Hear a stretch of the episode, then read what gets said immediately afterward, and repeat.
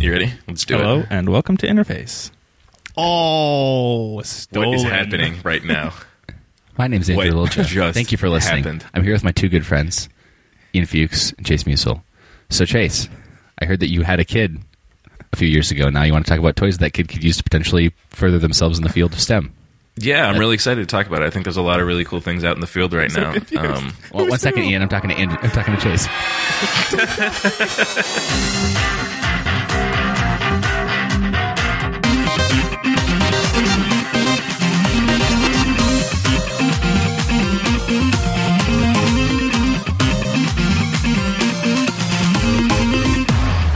hello and welcome to Interface. My name is Andrew Lilja. I am the real Andrew Lilja, except no substitutes.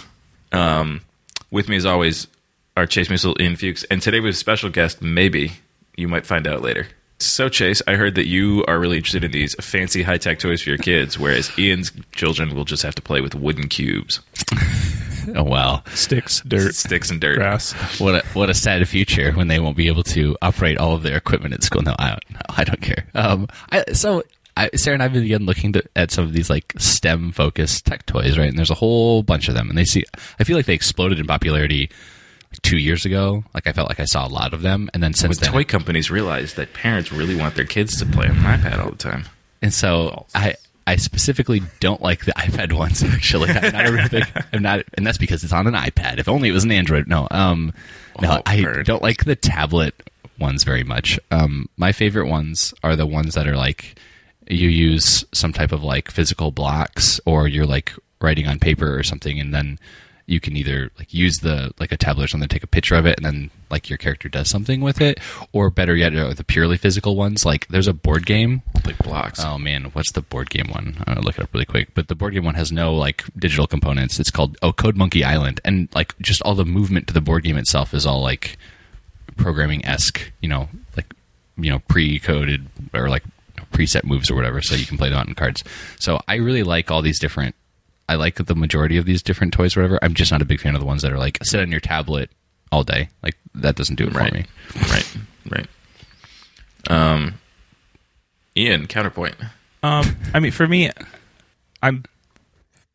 I mean, obviously, at, with a, a six-week-old daughter, it's hard to say like, what toys is she going to have in two years or three years, and like Yeah. what's going to be available. Yeah. But, but at least at this point, as as CJ and I talk about what we want her to have as she grows up and the kind of toys we want her to, to use, we want them to be much less screen oriented because we're just trying to reduce screen time just in general. Um, And so we've talked things like Legos or Duplos, and um, there was a thing, Wooden cubes. like like the, yeah, like the building blocks stuff like that. There was a thing uh, I want to say they were called Capselas, but I could be wrong. That was like these ball things, and some of them had little sprockets in them, and you could like build moving little like robots Oh, out cool. of them. But they just they like slid together with these little octagonal connecting pieces. They were kind of like Legos, but a little less swallowable. Um, and the idea was that you'd build these like robots, or like, and they were little floaty things, and ones with wheels, and you could make them in the tub or the to go outside in the dirt or whatever. And so those are things like that I had as a kid that I remember were really good for me to learn how to do things. You you learned those, um, those tactile. Um, what's the word I'm looking for? Spatial reasoning and awareness skills. That too. Motor skills was Sounds like actually what that's I on was your looking For.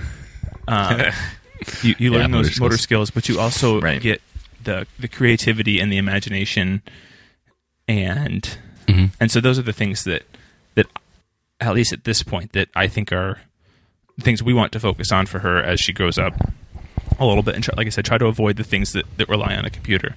And then obviously when she gets a little older, things like Legos can be kind of filling that niche. And then Lego has their whole uh, robotics set that I can't think of the name of right now. Mindstorm. I don't know if that's still Mindstormers. I don't know if that's what it's Oh called. yeah, Mindstorms, absolutely. and and so that That's for a little older kids. Yeah. uh, you get a little bit older, and some of that has the computer interface or the iPad interface, where you can actually now interface with the thing.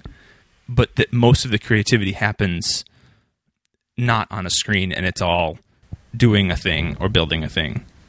So right, for right. us, it's just So avoiding that whole sitting in your basement by yourself and playing games.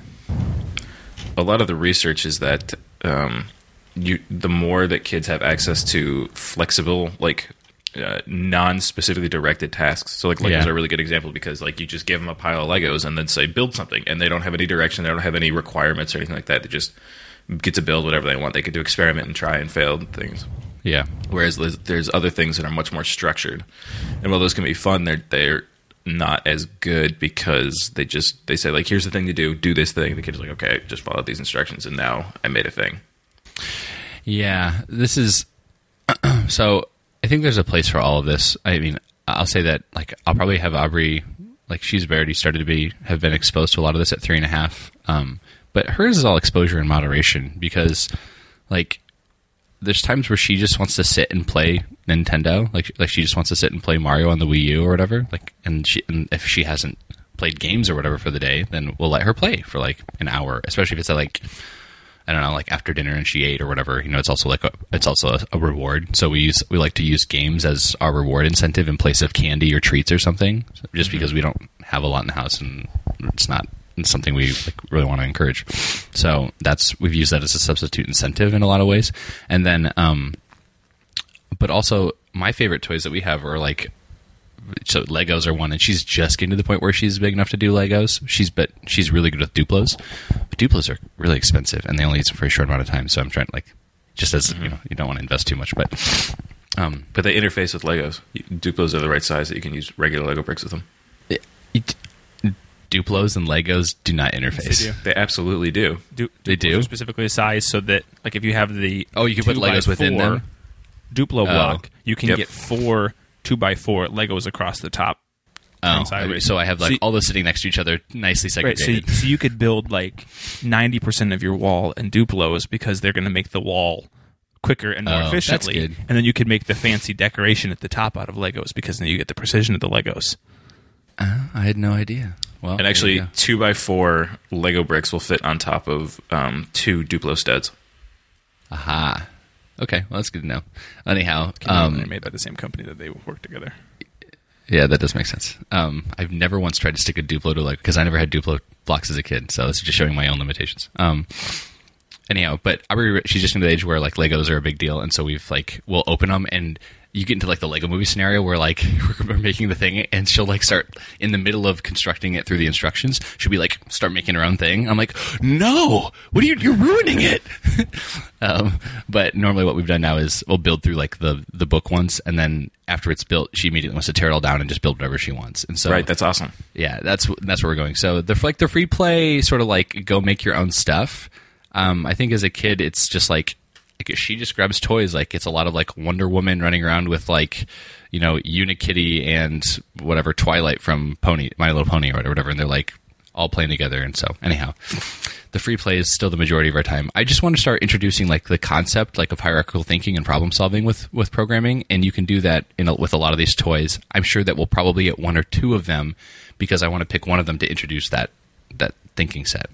What I think is really cool is the potential for these things to allow kids to do stuff that they couldn't do otherwise.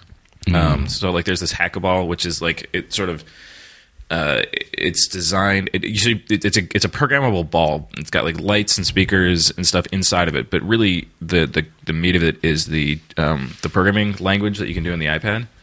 And the idea is that it allows kids to make games on their own, and it's designed around the idea that like they can do whatever they want with it. But specifically, they should make games with it so they can try new things out and, and like build rules into it.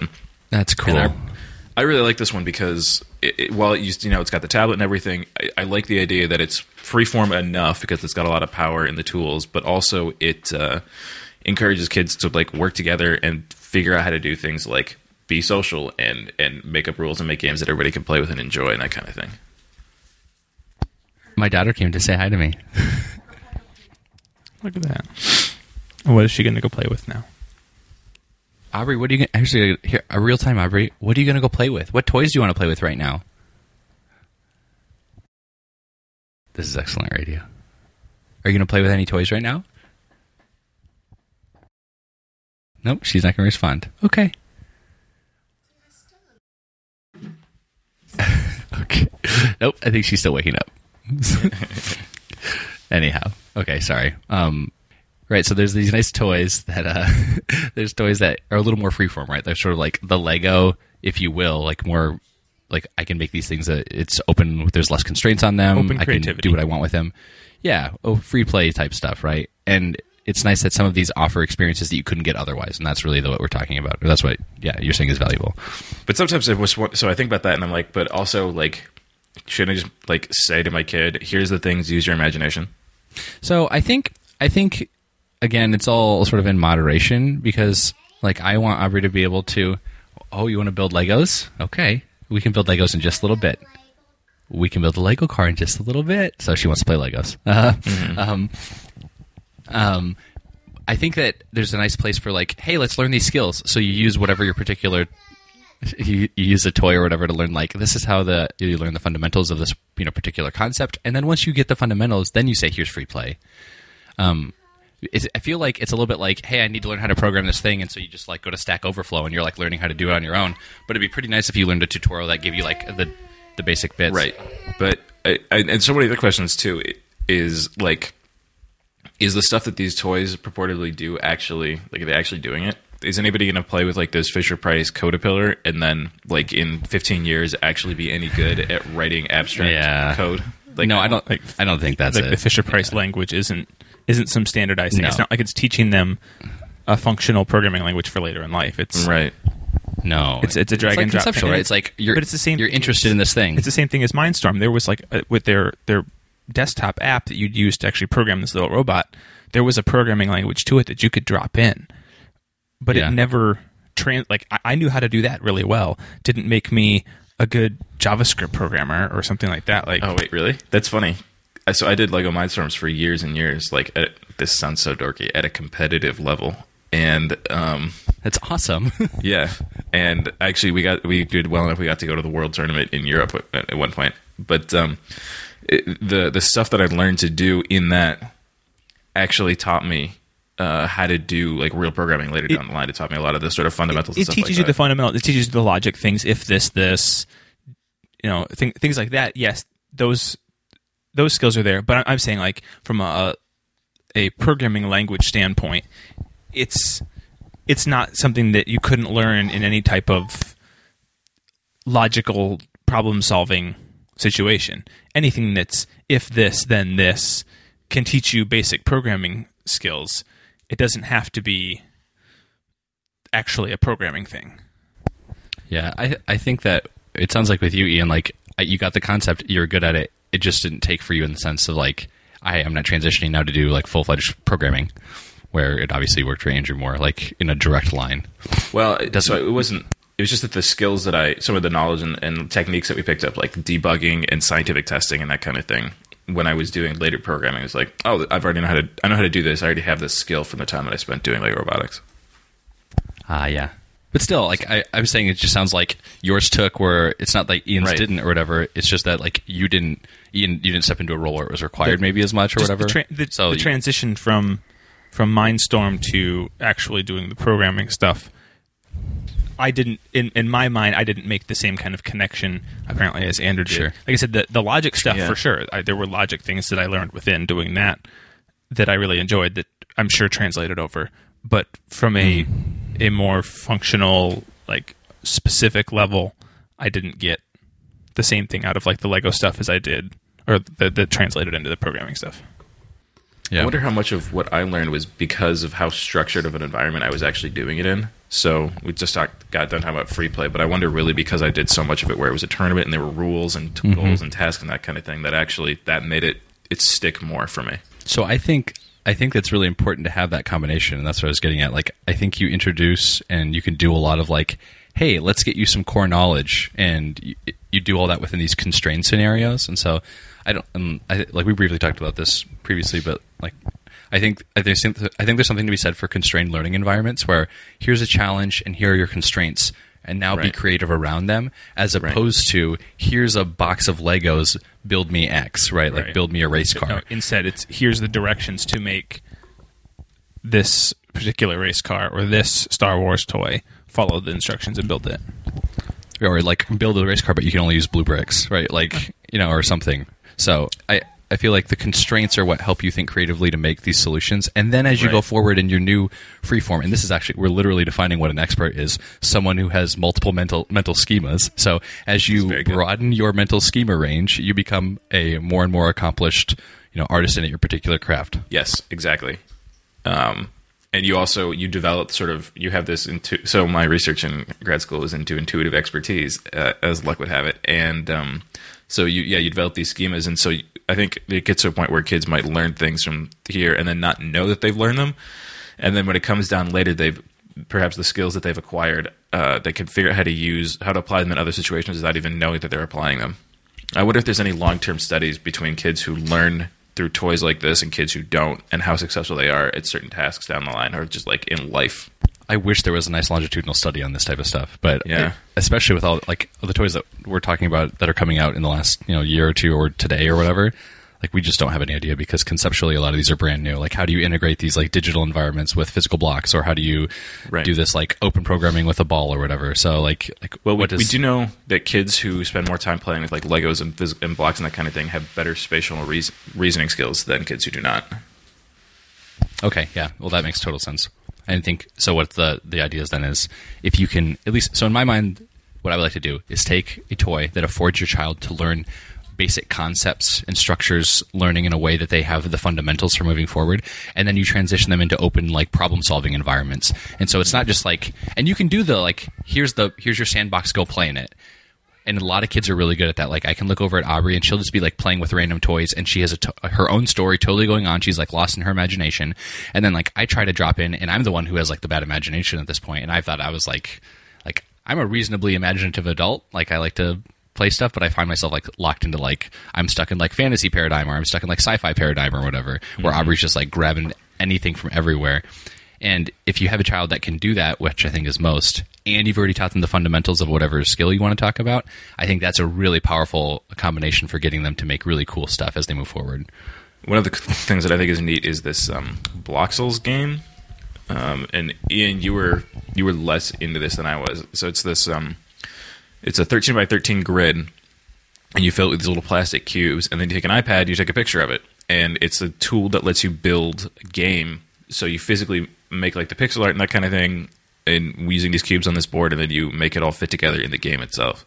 And I think this is really cool because it's sort of it's a combination of structure because it lets you build a game in sort of some specific ways, and, and you have these limited tools. But at the same time, it's very freeing because you don't necessarily have to do it the way everybody else did. You have a lot Yeah. of opportunities to combine uh, different resources together. and I, I, def- Yeah. I definitely think it's neat as as a concept, and I think part of my my lack of excitement about it right now is that I'm very much looking at uh, a much shorter term for Elle, because when Mhm. I look at it, I'm like, okay, well, what's she going to be playing with in two to five years, not what's she going to be playing with in ten years or twelve years.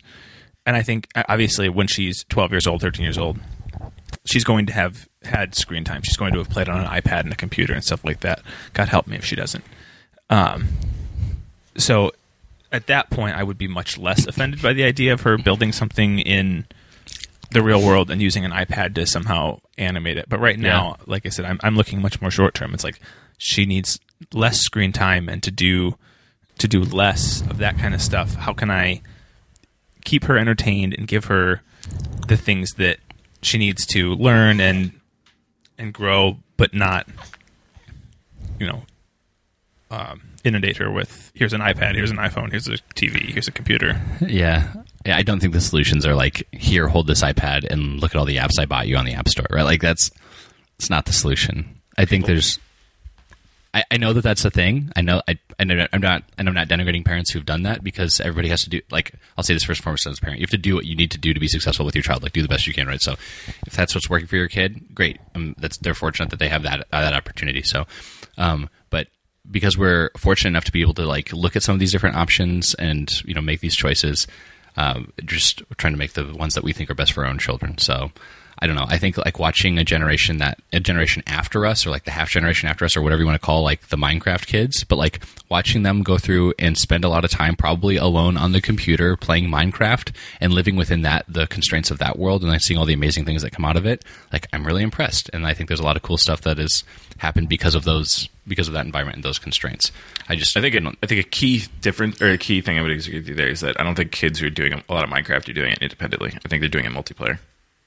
I I mean, I, I know kids play Minecraft multiplayer, but like, I feel like there's a healthy amount of like, I'm going to watch this YouTube streamer learn how to do the Oh, thing they're yeah. teaching me how to do it, and now I'm going to do it myself. And I feel like that's all sort of asynchronous, independent learning. Yeah. But I agree with you. I know that there's like plenty of private servers and like kids playing multiplayer with their friends, which is amazing. Like thinking of the analogies of like having your like neighborhood block as a you know as a kid and like all the kids running around your block. Now you have your neighborhood server and all your friends play on your Yeah. Minecraft server. That's really Yeah. cool. It's very good. It's very compelling, and it could be really transformative when these kids are you know our age. For sure. Yeah, I think it opens a a lot, a lot of uh, potential. Just as you were exposed to something, you're like, I feel okay moving forward in this field or this area because I have this foundation to move forward on. So your Mindstormers experience were able to, you know, not only did you use the skills that you learned there, whether or not and that's important is probably less so, but more that you had exposure and were familiar to with it. So now you have confidence to move forward. Right? Yeah, exactly. So Minecraft is shaping the architects of the future. I think it's, gonna, it's more just of the- architects. It's designers and programmers, and because it, it, it's spatial reasoning and interactivity, and like, well, there's a lot of collaboration that's required in it too. Yeah. I think that Minecraft is going to be a huge, a huge influence on people moving forward for this type of stuff. But I mean, totally. there's tons of other things, right? Like we still have Lego. There's still just toys. Like go down the toy aisle and buy like action figures and make your own stories or whatever, right? There's all sorts of different things. So I think And they're still tossing your kid on their butt outside and saying, "Make your own fun. I don't want to see you for the next three hours." that that is such a generational shift. I feel like parents just don't do that. I think it's Anymore. I think it's a locational thing too. Like if you live in a city, that's much less likely to happen than it is if you live in a small town where it's like I feel safe sending a child outside in small town Iowa because It's so funny because in New York in the '80s, when it was super unsafe, like just in general, like you, there'd be kids roaming the street all the time because parents would just say, "I don't want to see you in this tiny apartment. Get out, go play, come back for dinner." Yeah. different They just don't have a touch point for that. yeah. Yeah. Uh, I guess on that, you can find show notes for this week's episode at interface.fm slash 30. While you're there, Wow. links to all the social things. And as always, thank you for being a listener or subscriber. We'll be back next Monday and every Monday. Like clockwork.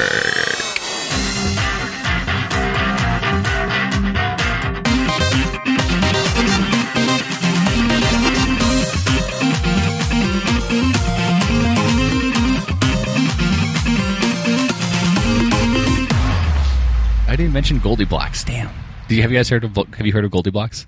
No, no, I haven't. I It's saw just- the link. It's just like engineering Legos for girls. So it's I and I'm I'm not entirely convinced that like I like the idea of like targeted Right. toys or whatever, but I also recognize that and I'm not saying this is this isn't GoldieBlox, but just in general because I've seen a number of these like but a lot of toys are pretty masculine, right or whatever. And there's some of these toys that are trying to be more feminine for the girls and it's not that I don't like feminine ones because I actually like GoldieBlox a lot, and that's an example I really like, and I wanted to stay around and keep going. Um, but I don't know. There's something also that's like we need to have girl and boy versions of everything. I guess I don't know enough about the area to confidently speak. Like, do you actually need gender targeted um, toys to be to help that So- a particular gender be more successful, or can everything just sort of be androgynous? Everything could be androgynous. The problem is, and it's this is not an issue with the kids; it's an issue with the parents. Uh, and I know this based on some of my Facebook timeline, which I know is a very informal polling group to to base this off of. No, that's very scientific. but look, I mean, it is it's, it's actually a pretty pretty widespread types, No, types of people. Yeah. Um, that there are certain people who are very very hell bent on my child is male or my child is female and everything must be Yeah. male or must be female. and like I look in in the drawer and Trump voters. I look in the drawer or the closet in in Elle's room and I look at her clothes and I'm like, God, ninety percent of her stuff is like kind of boyish because we didn't know, so we just bought like Yeah. gender neutral, but Safe, gender yeah. neutral tends to lean more boy. That's funny.